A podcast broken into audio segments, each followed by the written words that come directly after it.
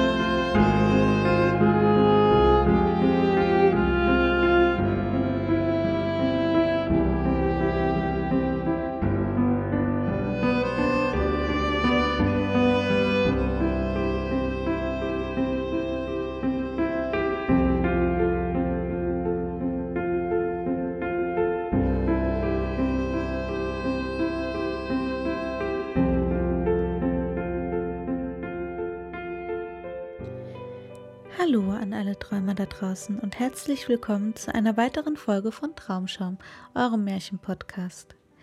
Leider sind wir jetzt auch schon beim letzten Teil von dem kleinen Prinzen. Ich hoffe, die vorigen Teile haben euch gefallen. Wenn ihr dazu noch was zu sagen habt, Anregungen oder vielleicht auch Lob, dann schreibt uns ruhig unter info@traumschaum.com. Wir freuen uns sehr auf eure E-Mails.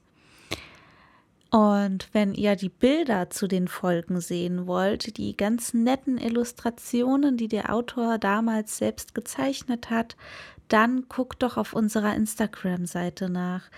Die findet ihr auch unter Traumschaum. So, jetzt sucht euch noch einen schönen, mummeligen Platz oder was auch immer ihr gerade tut. Macht euch ein Heißgetränk. Entspannt euch und lauscht dem letzten Teil von dem kleinen Prinzen. Viel Spaß!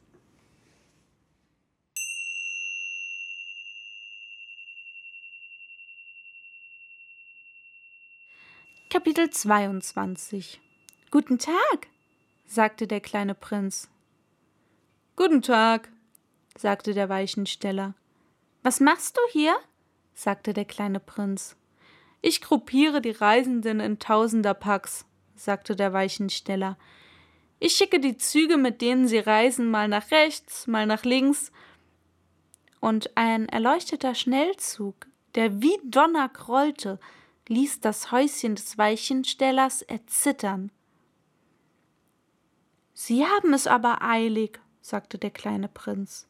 »Wohin wollen Sie?« »Der Zugfahrer weiß es selbst nicht«, sagte der Weichensteller, und ein erleuchteter Schnellzug donnerte in die entgegengesetzte Richtung vorbei.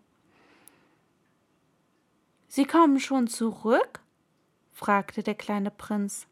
»Das sind nicht dieselben«, sagte der Weichensteller.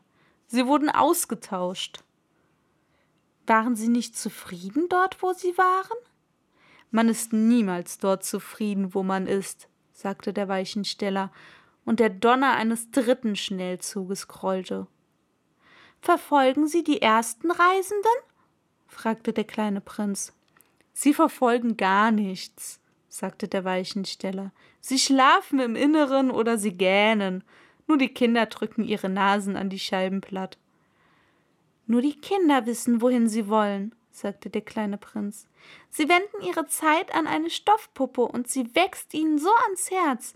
Und nimmt man sie ihnen weg, dann weinen sie.« »Sie haben es gut«, sagte der Weichensteller. Kapitel 23. »Guten Tag«, sagte der kleine Prinz. »Guten Tag«, sagte der Händler. Er handelte mit durststillenden Spezialpillen. Man schluckt eine pro Woche und schon hat man nicht mehr das Bedürfnis zu trinken. »Warum verkaufst du das?« sagte der kleine Prinz.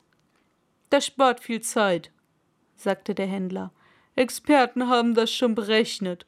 Man spart 53 Minuten pro Woche.« »Und was macht man mit den 53 Minuten?« »Man macht damit, was man will.« »Ich«, sagte der kleine Prinz, »ich würde, wenn ich 53 Minuten übrig hätte, ganz in Ruhe zu einem Brunnen laufen.«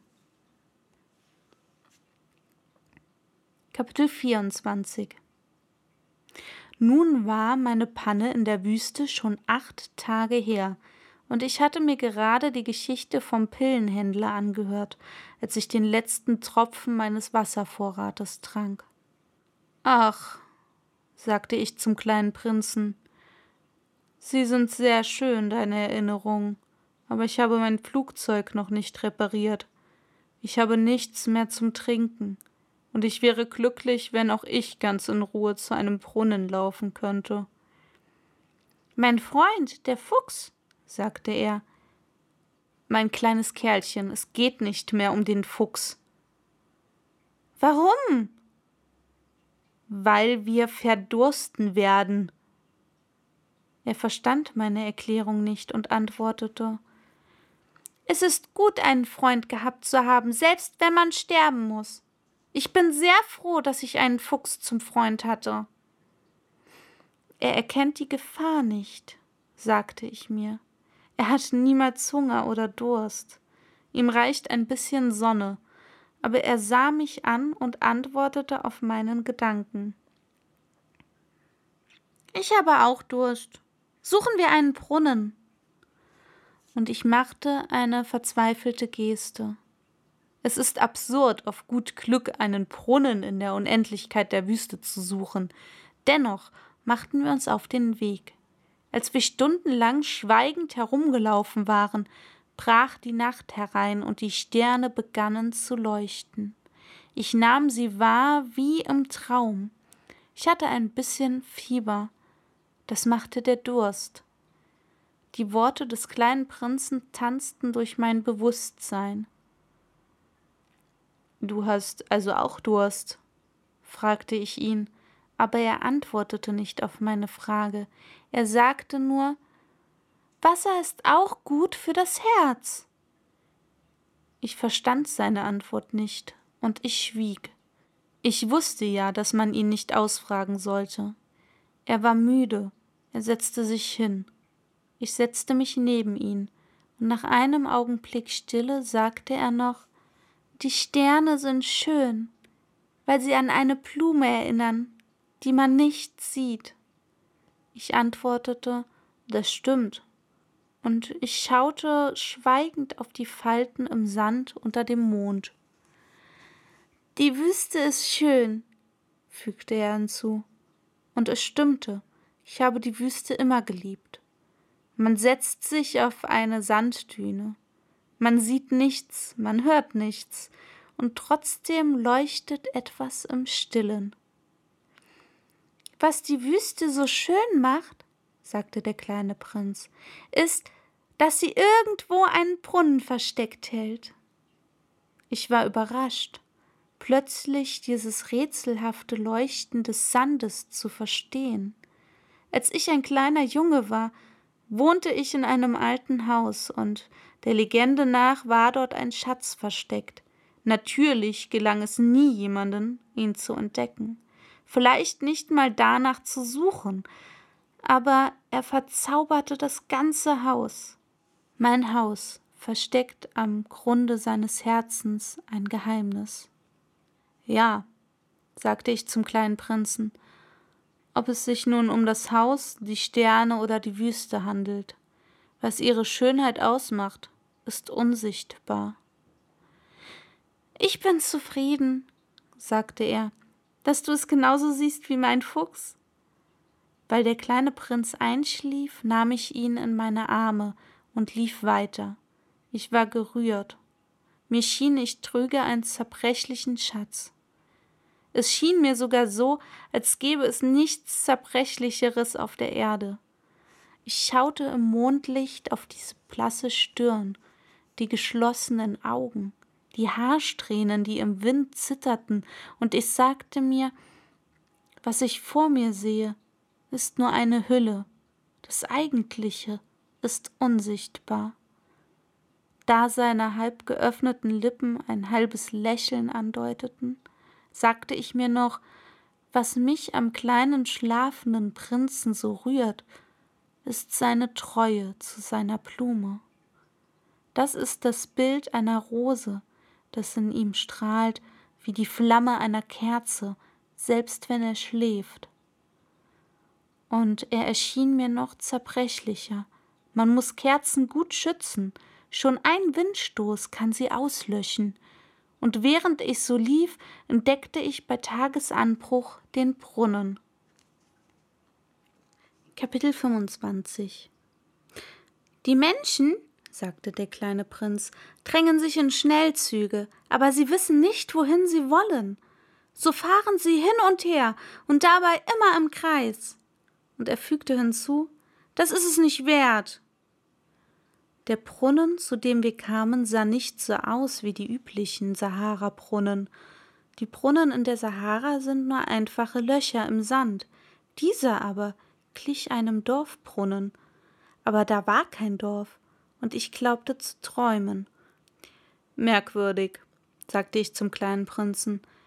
Alles ist bereit. Die Winde, der Eimer, das Seil. Er lachte, fasste das Seil und ließ die Brunnenwinde spielen, und sie ächzte wie ein alter Wetterhahn, wenn der Wind lange geschlafen hat. »Hörst du?« sagte der kleine Prinz, »wir wecken diesen Brunnen, und er singt!« Ich wollte nicht, dass er sich zu sehr anstrengt. »Lass mich das machen«, sagte ich, »das ist zu schwer für dich.« Langsam zog ich den Eimer bis zum Rand hinauf. Ich stellte ihn ganz aufrecht hin. In meinen Ohren hallte noch das Geräusch der Zugwinde, und im zitternden Wasser sah ich die Sonne schimmern. »Mich dürstet es nach diesem Wasser«, sagte der kleine Prinz, »gib mir zu trinken!« Und ich verstand, was er gesucht hatte. Ich hob den Eimer an seine Lippen, er trank mit geschlossenen Augen. Das war köstlich, wie ein Fest. Dieses Wasser war alles andere als ein einfaches Lebensmittel. Es war entstanden aus dem Marsch unter den Sternen, aus dem Gesang der Brunnenwinde, aus der Anstrengung meiner Arme. Es tat dem Herzen so gut, wie ein Geschenk. Genauso machten, als ich ein kleiner Junge war, das Licht des Weihnachtsbaums, die Musik der Mitternachtsmesse, die Milde des Lächelns, den ganzen Zauber des Geschenks aus, das ich bekam. »Die Menschen bei dir«, sagte der kleine Prinz, »züchten 5000 Rosen im gleichen Garten, und sie finden nicht, wonach sie suchen.« »Sie finden es nicht«, antwortete ich. »Und dabei könnte man das, was sie suchen, in einer einzigen Rose oder in ein wenig Wasser finden.« »Natürlich«, antwortete ich, und der kleine Prinz ergänzte, »aber die Augen sind blind, und man muss mit dem Herzen suchen.« Ich hatte getrunken. Ich atmete tief durch. Der Sand hat bei Tagesanbruch die Farbe von Honig. Ich war glücklich über diese Honigfarbe. Warum musste ich traurig sein? »Du musst dein Versprechen halten«, sagte der kleine Prinz sanft, der sich wieder neben mich gesetzt hatte. »Welches Versprechen?« »Du weißt, ein Maulkorb für mein Schaf. Ich bin verantwortlich für diese Blume.« Ich holte aus meiner Tasche meine Zeichenentwürfe hervor. Der kleine Prinz sah sie und sagte lachend, »Deine Affenbrotbäume sehen ein bisschen aus wie Kohlköpfe.« »Oh!« Ich war so stolz auf die Affenbrotbäume gewesen. »Dein Fuchs! Seine Ohren! Sie sehen ein bisschen aus wie Hörner. Sie sind zu lang.« Und wieder lachte er. »Du bist ungerecht, kleiner Kerl. Ich konnte schon immer nur offene und geschlossene Riesenschlangen zeichnen.« »Oh, das wird schon gehen«, sagte er. »Die Kinder verstehen es.« Ich kritzelte also einen Maulkorb und mein Herz zog sich zusammen, als ich sie ihm gab.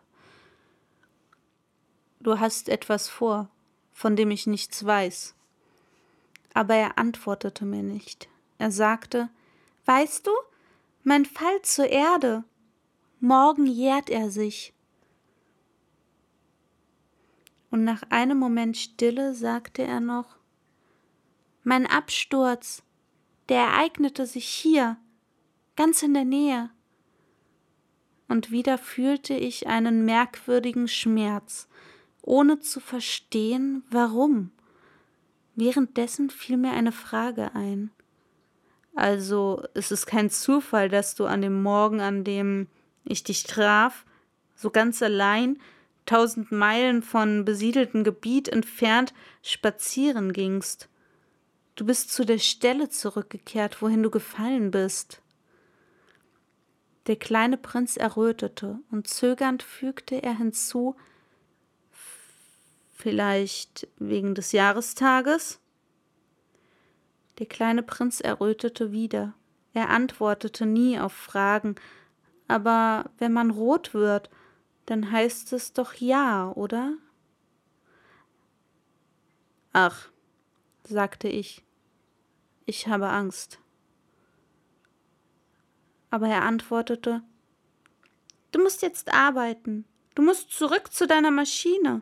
Ich warte hier auf dich. Komm morgen Abend wieder.« Aber ich konnte mich nicht beruhigen. Ich erinnerte mich an den Fuchs. Es kann passieren, dass man ein bisschen weinen muss, wenn man sich hat zähmen lassen. Kapitel 26. Neben dem Brunnen stand eine alte Steinmauer. Als ich am Abend darauf von meiner Arbeit zurückkam, sah ich von weitem den kleinen Prinzen darauf sitzen. Seine Beine baumelten herab und ich hörte ihn reden. »Du erinnerst dich also nicht?« sagte er. »Es ist nicht ganz genau hier.« Eine andere Stimme musste ihm geantwortet haben, denn er erwiderte, »Doch, doch, es ist der Tag, aber hier ist nicht der Ort.« Ich ging weiter auf die Mauer zu. Ich sah und hörte noch immer niemanden. Trotzdem wiederholte der kleine Prinz noch einmal, »Natürlich, du wirst sehen, wo meine Spur im Sand beginnt. Du brauchst dort nur auf mich zu warten. Heute Nacht werde ich dort sein.« Ich war noch 20 Meter von der Mauer weg und ich sah noch immer nichts. Nach einem kurzen Schweigen sagte der kleine Prinz, »Du hast gutes Gift? Bist du sicher, mich nicht lange leiden zu lassen?« Ich blieb stehen. Das Herz zog sich in mir zusammen, aber noch immer verstand ich nicht. »Verschwinde jetzt«, sagte er. »Ich will hier wieder runter.« Es war die Schlange, die wie ein Wasserstrahl, der versiegt und ganz ohne Eile zwischen die Steine schlüpfte und dabei wie Metall klirrte. Gerade rechtzeitig schaffte ich es zur Mauer, um meinen kleinen Kerl von einem Prinzen, der bleich wie Schnee war, in die Arme zu nehmen. »Was ist das für eine Geschichte? Sprichst du jetzt mit Schlangen?« Ich hatte ihm seinen goldenen Schal abgebunden. Ich habe ihm Wasser an die Schläfen getupft und ihm zu trinken gegeben. Und dann traute ich mich nicht, ihn noch etwas zu fragen. Er blickte mich ernst an und legte mir seine Arme um den Hals. Ich fühlte, wie sein Herz schlug, wie das eines sterbenden Vogels, auf den man mit einem Gewehr geschossen hatte.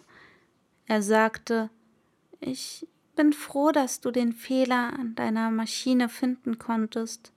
Du wirst nach Hause fahren können.« »Woher weißt du das?« Gerade wollte ich ihm sagen, dass mir die Reparatur trotz aller Hoffnungslosigkeit gelungen war. Er erwiderte nichts auf meine Frage, aber er fügte hinzu, »Ich kehre heute auch nach Hause zurück.« Und dann melancholisch, »Das ist um einiges weiter und um einiges schwieriger.« Ich fühlte, dass etwas Außergewöhnliches passierte. Ich hielt ihn fest im Arm, wie ein kleines Kind, und dennoch schien es mir, als glitt er senkrecht in einen Abgrund, ohne dass ich imstande war, ihn zurückzuhalten. Sein ernster Blick verlor sich, weit weg. »Ich habe dein Schaf, ich habe die Kiste für das Schaf und ich habe den Maulkorb.« Und er lächelte melancholisch.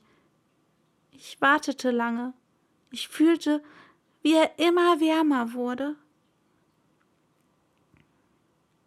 »Kleiner Mann, du hattest Angst.« Er hatte Angst, ganz sicher, aber er lächelte sanftmütig.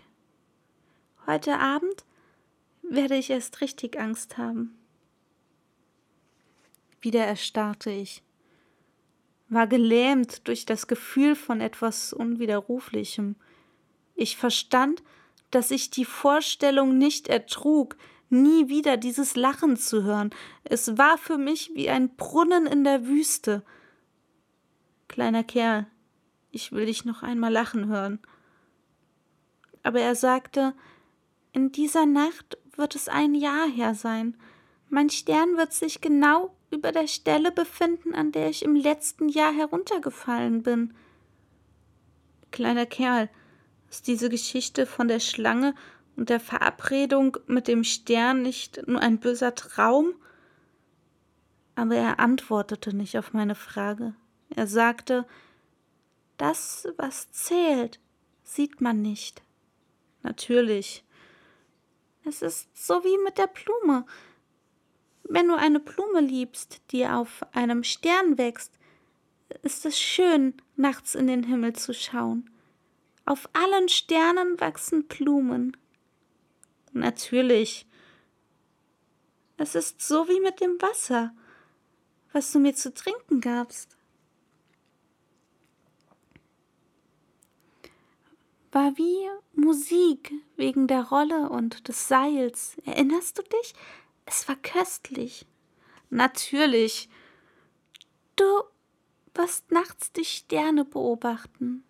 Mein Stern ist so klein, dass ich dir gar nicht zeigen kann, wo genau er sich befindet. Es ist besser so. Mein Stern wird einer der Sterne für dich sein. So wirst du alle Sterne gerne anschauen. Sie alle werden deine Freunde sein. Dann werde ich dir ein Geschenk machen.« Wieder lachte er. »Ach, kleiner Kerl, ich liebe dieses Lachen.« »Genau das wird mein Geschenk sein. Es wird so wie mit dem Wasser.« »Was meinst du?« »Die Menschen haben nicht die gleichen Sterne. Den einen, die reisen, dienen die Sterne als Geleit. Für andere sind es nur kleine Lichtpunkte. Für wieder andere, für die Gelehrten, stellen sie Probleme dar. Für meinen Geschäftsmann waren sie Gold. Aber alle diese Sterne schweigen. Du wirst Sterne haben, wie keiner sie hat. Was willst du sagen?«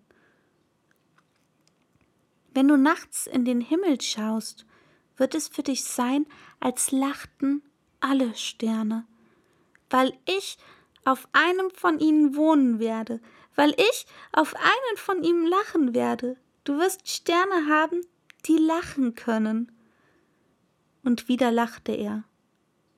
Und wenn du Trost gefunden hast, denn man findet immer Trost, wirst du glücklich sein, mich gekannt zu haben. Du wirst immer mein Freund sein. Du wirst Lust haben, mit mir zu lachen. Und du wirst manchmal dein Fenster öffnen, einfach so, aus Freude.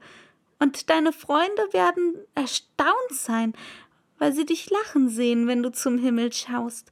Und du wirst sagen, ja, beim Anblick der Sterne muss man immer lachen.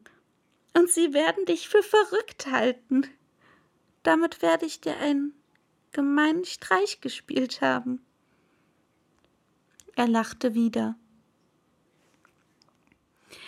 Es wird sein, als hätte ich der Stadt der Sterne einen Haufen Glöckchen geschenkt, die lachen können. Wieder lachte er, dann aber wurde er ernst. Heute Nacht, weißt du? Komm nicht. Ich werde dich nicht verlassen. Es wird so aussehen, als hätte ich Schmerzen. Es wird ein bisschen so aussehen, als müsste ich sterben. So ist das. Komm dir das nicht anschauen, das ist nicht nötig. Ich werde dich nicht verlassen. Aber er war besorgt. Ich sage dir das auch wegen der Schlange. Sie soll dich nicht beißen. Schlangen sind bösartig. Die beißen auch zum Spaß. Ich werde dich nicht verlassen. Etwas beruhigte ihn. Sie haben nicht ausreichend Gift für einen zweiten Biss. In dieser Nacht habe ich nicht gesehen, wie er sich auf den Weg machte. Er ging fort, ohne Lärm zu machen. Als ich ihn einholte, lief er entschlossen mit schnellem Schritt vorwärts. Er sagte nur, »Ah, da bist du!« Und er nahm mich bei der Hand, aber quälte sich noch. »Du hast nicht recht getan. Es wird traurig sein, es wird aussehen, als sei ich tot, aber das wird nicht stimmen.« Ich schwieg. »Du verstehst? Es ist zu weit. Ich kann diesen Körper hier nicht mitnehmen. Er ist zu schwer.« Ich schwieg. »Ich werde wie eine alte, übrig gebliebene Hülle sein. Das ist doch nichts Trauriges, so eine Hülle.« Ich schwieg. Er verlor ein bisschen den Mut, aber strengte sich doch noch einmal an. »Es wird fröhlich sein. Auch ich werde die Sterne betrachten. Alle Sterne werden wie Brunnen sein, mit einer verrosteten Winde.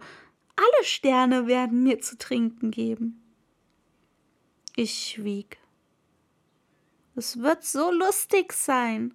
Du wirst 500 Millionen Glöckchen haben. Ich werde 500 Millionen Brunnen haben.«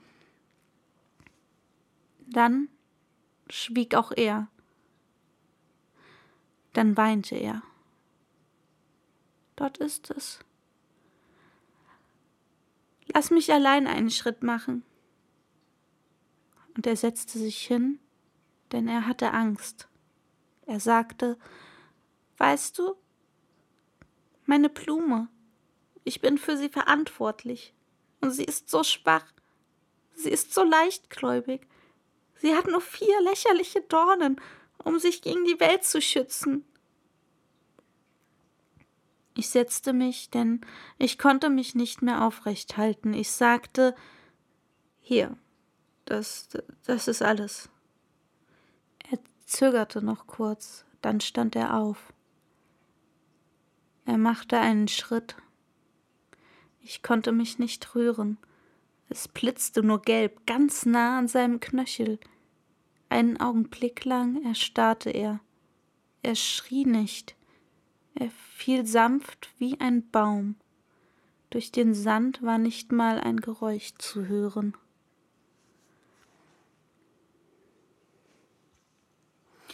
Kapitel 27. Und jetzt ist das schon 6 Jahre her. Ich habe diese Geschichte noch nie erzählt. Meine Kameraden, die mich zu Gesicht bekamen, waren sehr glücklich, mich lebend wiederzusehen. Ich war traurig, aber sagte zu ihnen, das ist die Erschöpfung. Jetzt habe ich ein bisschen Trost gefunden, das heißt, nicht ganz, aber ich weiß, dass er auf seinem Planeten gelandet ist, denn bei Tagesanbruch habe ich seinen Körper nicht wiedergefunden. So schwer war sein Körper wohl nicht.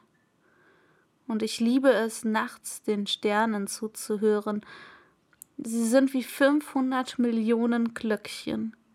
Aber etwas Außergewöhnliches geht vor sich. An dem Maulkorb, den ich für den kleinen Prinzen gezeichnet habe, habe ich den Lederriemen vergessen. Er wird sein Schaf niemals anbinden können. So frage ich mich, was ist auf seinem Planeten geschehen? Vielleicht hat das Schaf doch die Blume gefressen. Mal sage ich mir, bestimmt nicht. Der kleine Prinz schützt die Blume jede Nacht unter ihrer Glasglocke und hat ein wachsames Auge auf das Schaf. Dann bin ich glücklich und alle Sterne lachen sanft. Mal sage ich mir, manchmal ist man ja etwas zerstreut und das allein reicht schon. Er wird eines Abends die Glasglocke vergessen haben oder das Schaf ist nachts lautlos ausgebrochen. Dann werden die Glocken zu Tränen. Darin liegt das große Geheimnis. Für euch, die ihr den kleinen Prinzen auch liebt, gilt ebenso wie für mich, dass nichts auf der Welt gleich bleibt, wenn irgendwo, man weiß nicht mal wo, ein Schaf, das wir nicht kennen, eine Blume gefressen hat oder aber nicht. Schaut euch den Himmel an, fragt euch, hat das Schaf die Blume gefressen oder nicht?